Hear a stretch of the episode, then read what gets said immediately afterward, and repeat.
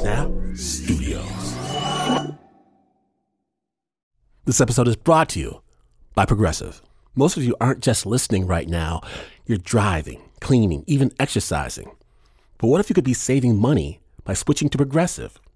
Drivers who save by switching save nearly $750 on average, and auto customers qualify for an average of seven discounts. Multitask right now. Quote today at progressive.com.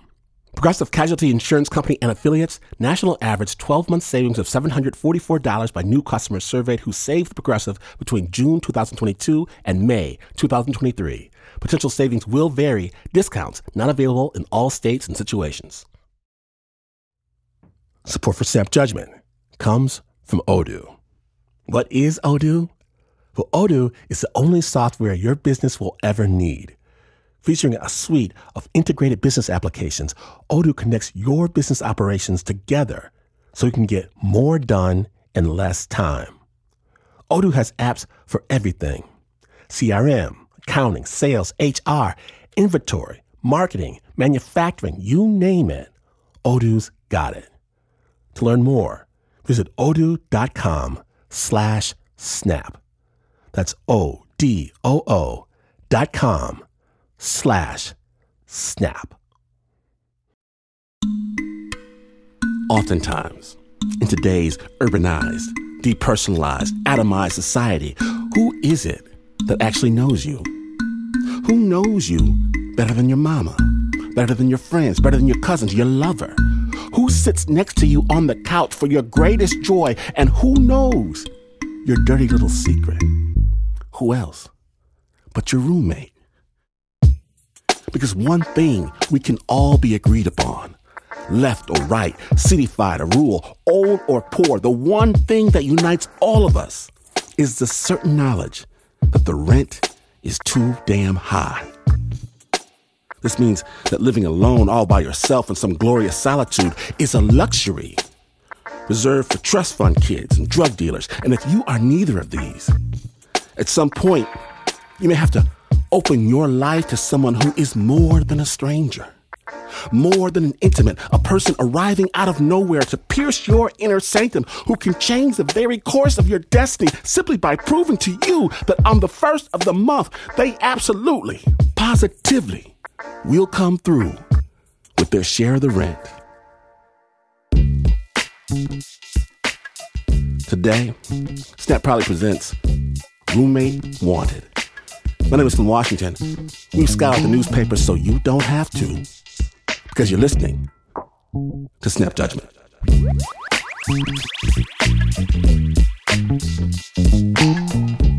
Now, our story begins with struggling writer Brian Boucher, who, after breaking up with his girlfriend, scrambles to find a roommate so that he can afford the rent on his tiny New York City apartment.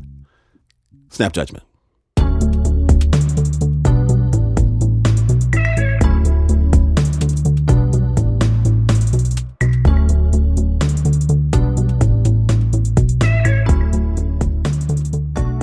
Hadn't lived with a random stranger since my freshman year of college. I'm not sure exactly what I was looking for, really, in terms of an ideal roommate. They just needed to be dependable and pay the rent. They didn't even have to be quiet. I advertised on Craigslist for the roommate. I said, looking to share one bedroom. It's a little small. Don Williams, whose full name was John, but he went by Don, came to visit the apartment, and you know, he was really, really low key. He said that he was a ghostwriter working on a project. I was sort of impressed with him. Here was a guy making a living as a writer, which was what I was sort of hoping for and had not accomplished. I just felt very comfortable with him. He moved in within days. We didn't really know whether this was going to be a long term situation or not. It was a kind of month to month. Don was willing to pay a little bit more than half the rent in return for the privacy of the bedroom. So I crashed on the couch in the living room and he moved into the bedroom.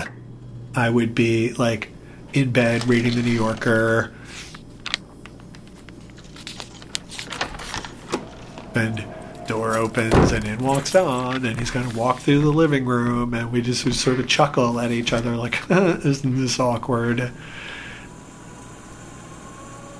You know, I just I felt humiliated, honestly. I felt like, oh, has it come to this? But it had. He didn't have that much stuff. He didn't take up any space in the kitchen or the refrigerator. Like, I guess he just had all his meals out or he got takeout or whatever. The only thing that was sort of took up space is that he would take really epic showers.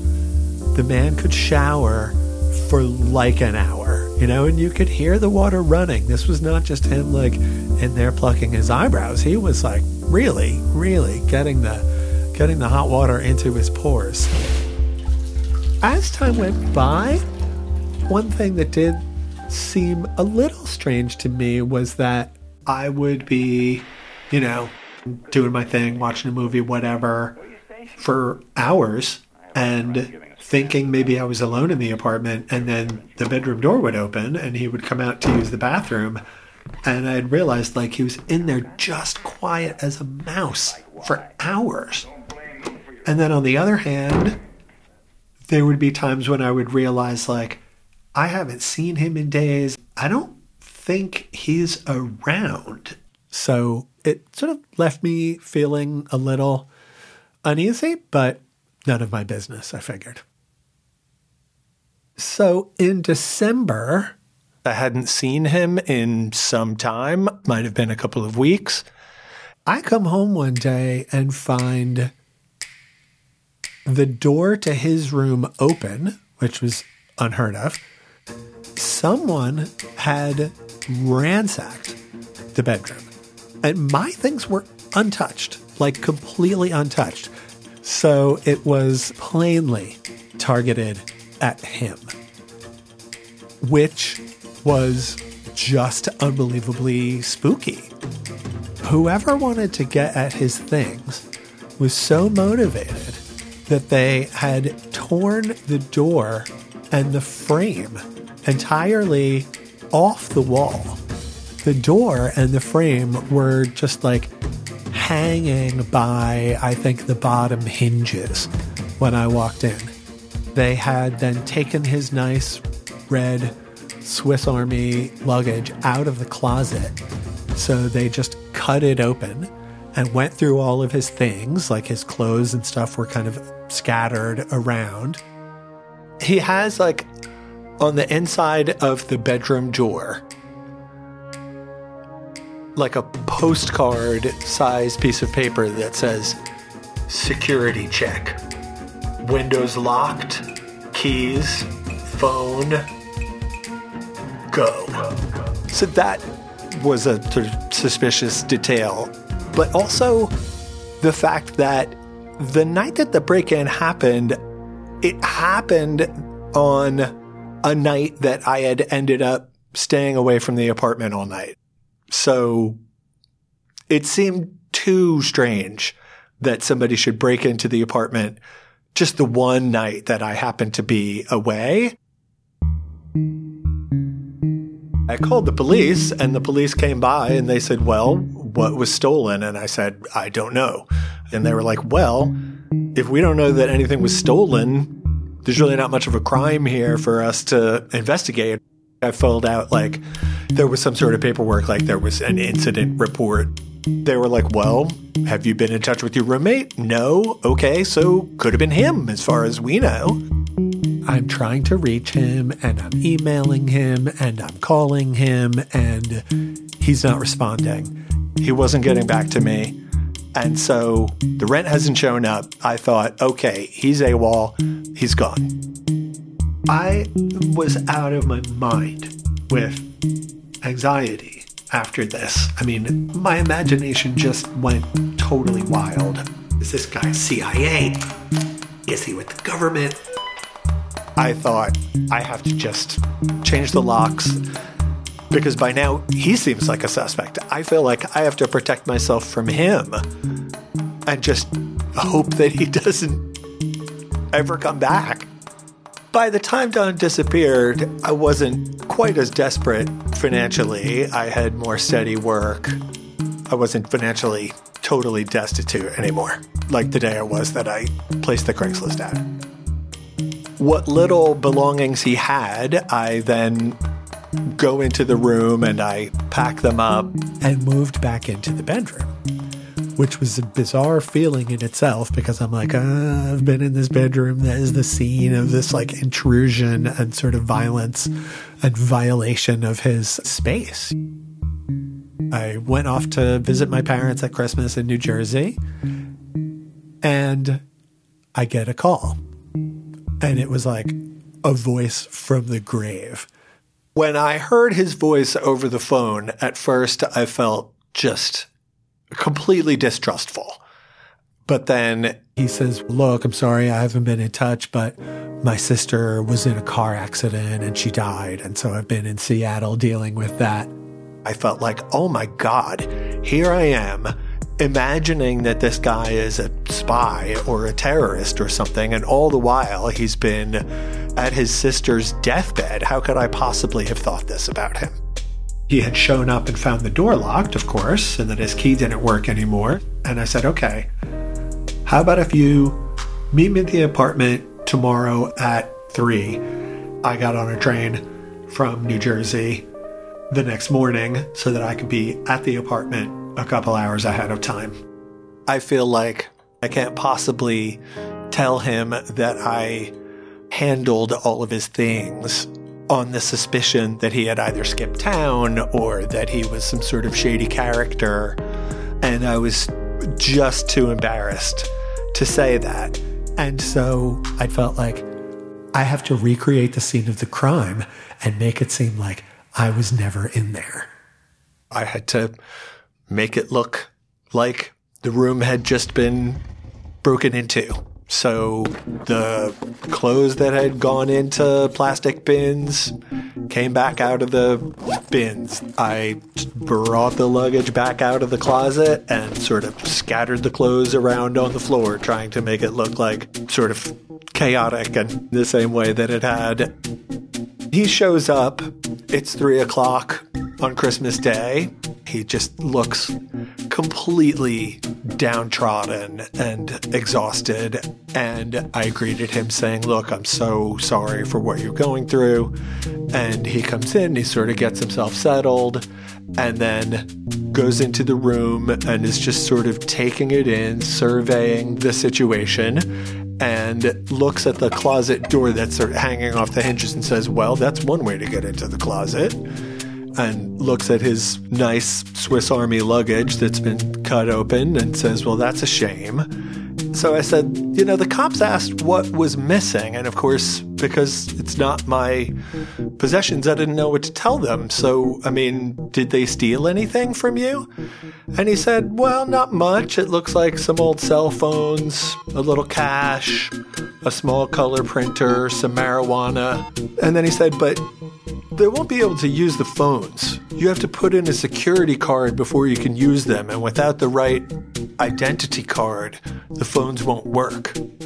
Which just struck me as very 007.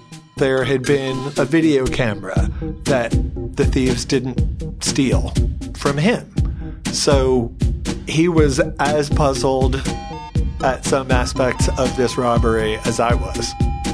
At a certain point, Don said, What we should do is we should set up some webcams in the apartment so that we'll catch him if he comes back again. And I felt like, no, no, actually, I don't want to like extend the surveillance state into my own apartment. I'd rather never know what happened than do that. He also put a small lock on the bedroom door, which was sort of a joke. It had been several weeks, maybe a month after the break in, and he was still trying to figure out what happened. So out of nowhere, one day, he says, So I sent some things to my brother in law in DC from my room, who's a Fed. So if there are any prints on these things, he'll figure it out. And I said, Look, there's something I want to tell you. I haven't been honest with you about this, and I can't do that anymore. When the break in happened, I freaked out. I didn't realize that you had deposited the rent in my account, and then I didn't hear from you for weeks, and I thought you weren't coming back. And then when you called and you told me that your sister had died, I just felt like such an asshole. And I took a deep breath and I said, So I felt like I couldn't tell you that I had packed up your things. So I came in and tried to make it look like it looked just after the break in. Sorry, there it is. Now you have it. And he said, Yeah, yeah, you handled pretty much everything in there as if that he was asking for confirmation of something that he already knew. He said, I found your prints too. And I was like, well, wait a minute. And he said, Oh, well, you know, it's pretty easy. You could just take a bottle out of the recycling bin. Up until this point, I had no idea that he was harboring any suspicions of me. There was no normal anymore after that, you know. It had been just sort of awkward to be sharing such a small space, but now we had the elephant in the room of this break in, and neither of us really trusting the other, but we just sort of limped forward in this like very thickened tension. I wasn't completely dependent on him for the rent money. And looking back, I don't know why I allowed this to go on. I honestly just don't know why I didn't say, look, Don, you know, I just don't feel like this is working out. I think you're going to have to find another place to stay. And he didn't seem to want to leave, so we were just stuck together.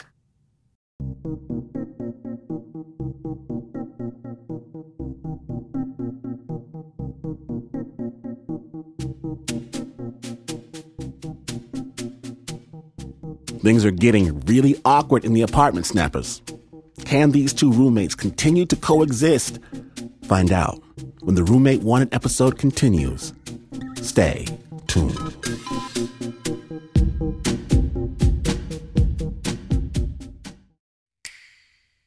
Welcome back to Snap Judgment, the Roommate Wanted episode. When last we left, Brian and Don's apartment was mysteriously broken into with no answers as to who did it. They've since grown very suspicious of each other, what to do. Snap judgment. A few more months went by and rent time came due, and I didn't hear from him.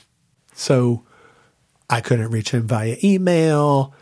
His phone wasn't taking calls. And this time I was not going to prematurely go into this guy's room. So I gave it two weeks, three weeks beyond rent day. And at this time I was like, okay, now I'm well within my rights to change the locks again and to pack up his things. So this time I'm doing a thorough job of packing up his things and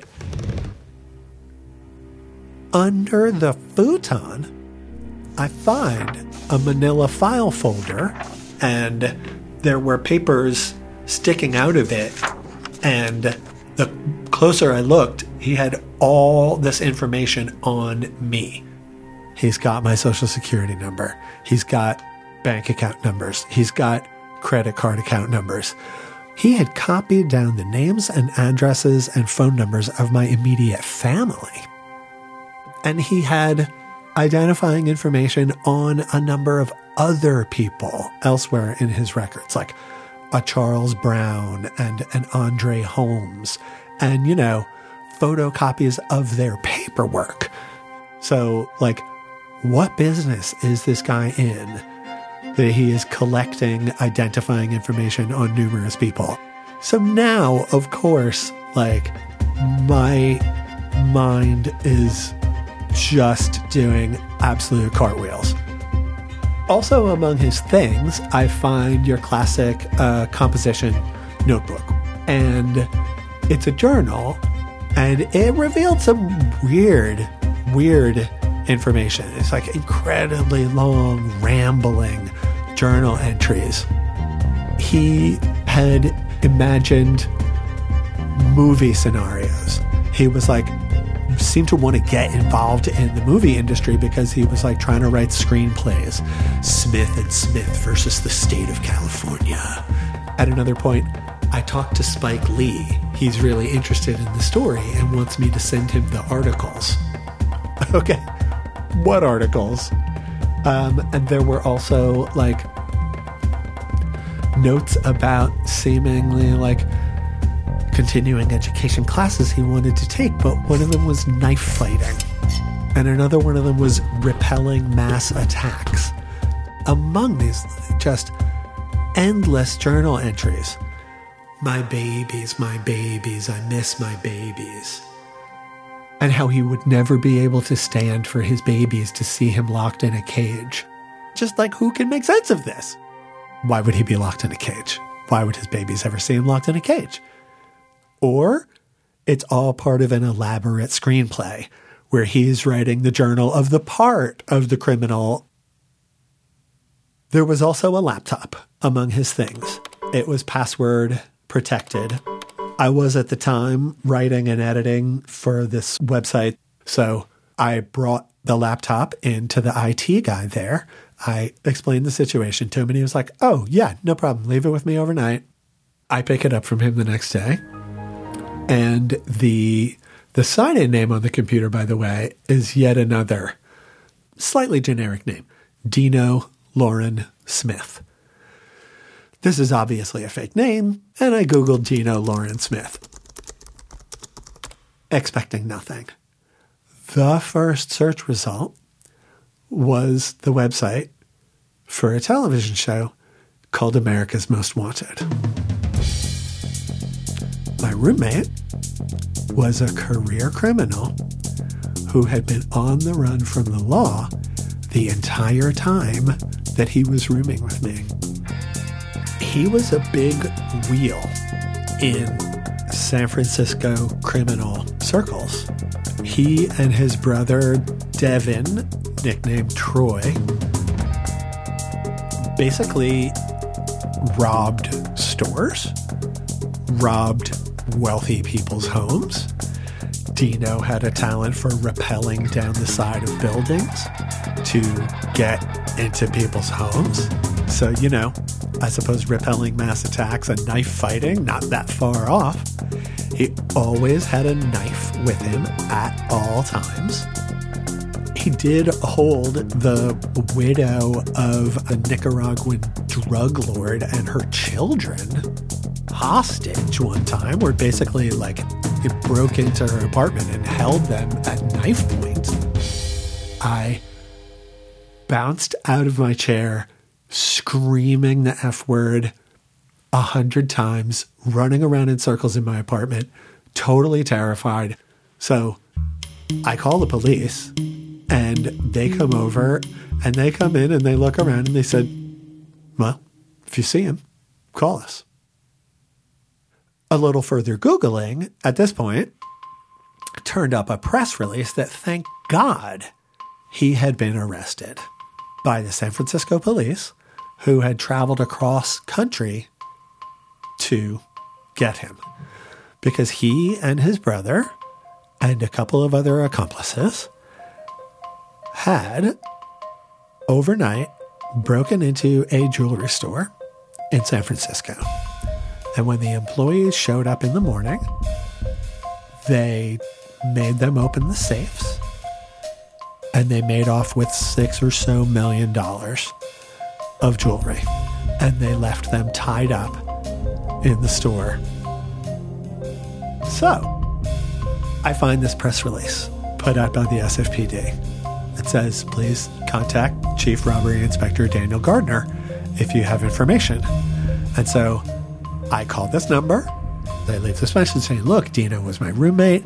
I have some of his stuff. Maybe you'd be interested in having it. They very quickly got on a plane, Gardner and his partner, and came to my apartment with a search warrant. And they present the warrant and they say, Do we have permission to come in and search the premises? And I'm like, Come on in, guys. Yeah. So they go to work. They put on rubber gloves. They unscrew the electrical switch panels. They fondle the futon. They look in the cereal boxes. You know, It was remarkable. Alas, they did not turn up any jewels. I did overhear one of them say, Oh, we found the blue and black parka. They found a Manhattan mini storage container of Dino's with power tools and a concrete saw. And Gardner says, Well, with any luck, this guy's not going anywhere anytime soon. And he takes out a wanted poster and gives it to me with Dino and his brother on it, side by side, mugshots from a previous prison stint. On a sunny day, I arrived at the Hall of Justice in San Francisco and headed in to testify at trial. To say that it made me anxious to participate in testifying at this trial would certainly be an understatement. I was in the hallway and there were, you know, a dozen or so people who were the jury, of course. But then there was somebody who was sitting a bit apart from the jury. The closer I looked at her, I realized, oh my God, that's Dino's nose. That's Dino's face. And I realized that this must be Dino's mother. And it made me so unbelievably sad. You know, here is a woman whose son has been in and out of prison for many, many years. And here he's looking at possibly going to prison again for decades, if not for the rest of his life. So, this whole other sort of human dimension of this thing dawned on me at that moment in a way that it really hadn't before. We all walked into the courtroom, the jury and I, and I'm sitting in the seats for the public. And a doorway opened at the back of the courtroom, and in walked Dino, and the room suddenly went silent. Dino goes to join the defense attorney at his table, and he's got like some papers, and he puts them down and arranges them on the table. And then he turns over his shoulder and looks at me and gives me the funniest look. It was this sort of half smile greeting as if to say, like, hey, roomie, bet you never expected to be in this situation, huh? I was called to the witness stand and sworn in, and there's a microphone that you speak into when you're testifying. And I swear I was so on edge. I felt like the microphone was going to pick up the sound of my heart pounding. The defense attorney then said, You advertised on Craigslist and you found a roommate, and is that person in the room? Would you point at him and mention an article of clothing? And so then I pointed at Dino and mentioned his black polo shirt. Dino really just sort of sat there, stone faced, watching me and listening to me, but did not show much reaction, really. The computer that I turned over ended up being key evidence. And so the defense attorney at a certain point said, Did you ever see him using the computer? And I said, I think I saw him watching a movie on his laptop one time. Well, he says, I'm not asking you what you might think or speculate about. I'm asking you if you saw him using the computer. And I felt like, I'm actually not sure. And so I just said, well, I, I don't know. I guess I can't be 100% sure. And I thought, oh no, that's it. That's it. I just ruined it. I just blew my whole testimony. Of course, it didn't turn out that way. It was June 3rd, 2005, based in part on the evidence found on the computer. The jury convicted him of eight of 11 counts of robbery and false imprisonment and burglary and conspiracy. And then in November, he was sentenced to 23 years in prison. Once Dino was gone and I had the apartment to myself, it took a little while to get used to being back in this bedroom that this notorious criminal had slept in it was as though I was never alone in the room, like the sort of ghosts of everything that had happened were in there with me.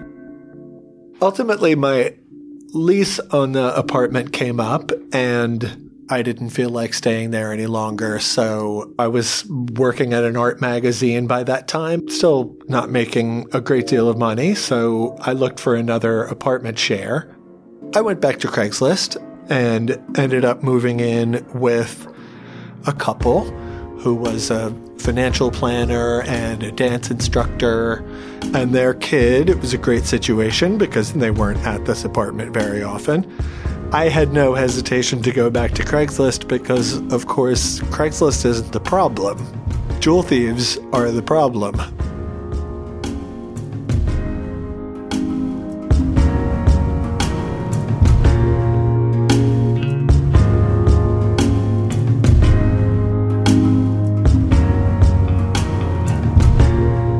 A huge thank you to Brian Boucher for sharing his story at the Snap. In 2006, Brian wrote an essay in New York Magazine about this experience. It was titled My Roommate, the Diamond Thief. And it turns out there is more to the story. Once again, here's Brian to catch us up on what happened years later. In summer of 2017, I was going to visit family in California, and they live like a half an hour drive from Folsom Prison, which is where he was at the time. And I tried over years to correspond with him. I would write to him, and he never answered any of my questions or even really acknowledged them. And so I thought, well, what the heck? Let me just see if I can go and visit him. I did ultimately go on a on a hot, hot sunny day to Folsom Prison. I got walked through this like fortress wall to go inside and get to the area where people are actually visiting. And he walks into the room and he's sort of looking from side to side and looking for me. And then he sees me and he actually smiled. It was so strange to me how sort of casual the conversation was at first, you know? Almost as if he were kind of catching up with a friend or acquaintance that he hadn't talked to in a long time. And he says, You know, you've probably wondered why I chose you as a roommate.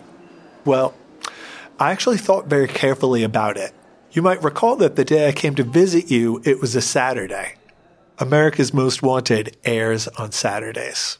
I had to be sure that the person I rented from wouldn't be watching America's Most Wanted.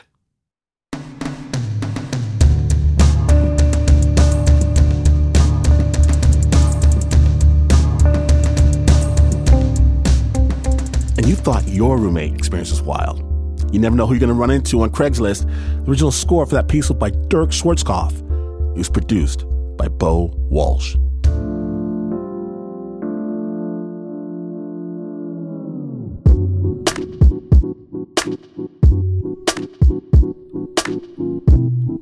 It's happened.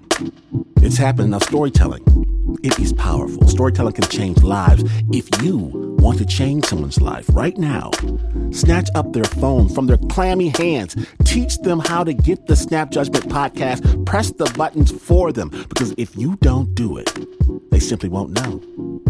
Alternatively, you can hand your phone to a random 10 year old and tell them you need more life changing stories. And would they please help you get the Snap Judgment podcast? Each one, save one. That's community. If you're looking to meet the best people, or let's just say the best person, look around. Who's wearing a Snap Judgment t shirt? Not only will they be the sexiest person you've ever seen, that person will have a heart of gold. I guarantee. And if you want to be as awesome as they are, your Snap gear is available right now at snapjudgment.org. Snap is brought to you by the team that would never, ever, never leave dirty dishes in the sink or, God forbid, leave the toilet seat up. No, this team would never contemplate such madness, except, of course, for the producer, Mr. Mark Ristich. There's Nancy Lopez, Pat Mesiti Miller, Regina Bediako, David Exman, Anna Sussman, Renzo Gorio, Shayna Sheely, Teo Ducot, Flo Wiley, John Facile, Marissa Dodge, Davey Kim, Bo Walsh, and Annie Nguyen. And this is not the news. No way is this the news. In fact, you can invite all your drunken friends to your house for a party when your roommate's out of town. Even invite them to sleep it off in his bed and then act like you don't know what happened. When he comes back from the ski weekend, maybe some robbers broke in and ate up all his cereal and dirtied up all his sheets and drew dirty pictures on his wall, but you didn't notice because you were watching TV. You could do that. you could do that. And you would still not be as far away from the news as this is. But this is PRX.